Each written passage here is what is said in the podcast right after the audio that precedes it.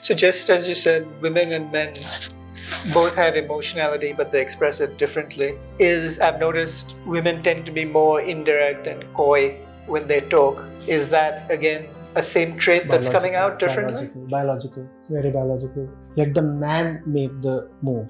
Mm-hmm. I'll be the one testing, verifying. Let him do a lot of things, and that will allow me to to gauge his depth, test his substance. Mm-hmm. Unless he, he does this and that, how will I know who he is? So I have to be still, and I'll have to let him make this move and that move. Mm-hmm. And through his movements, I will assess him. Mm-hmm. It's very biological.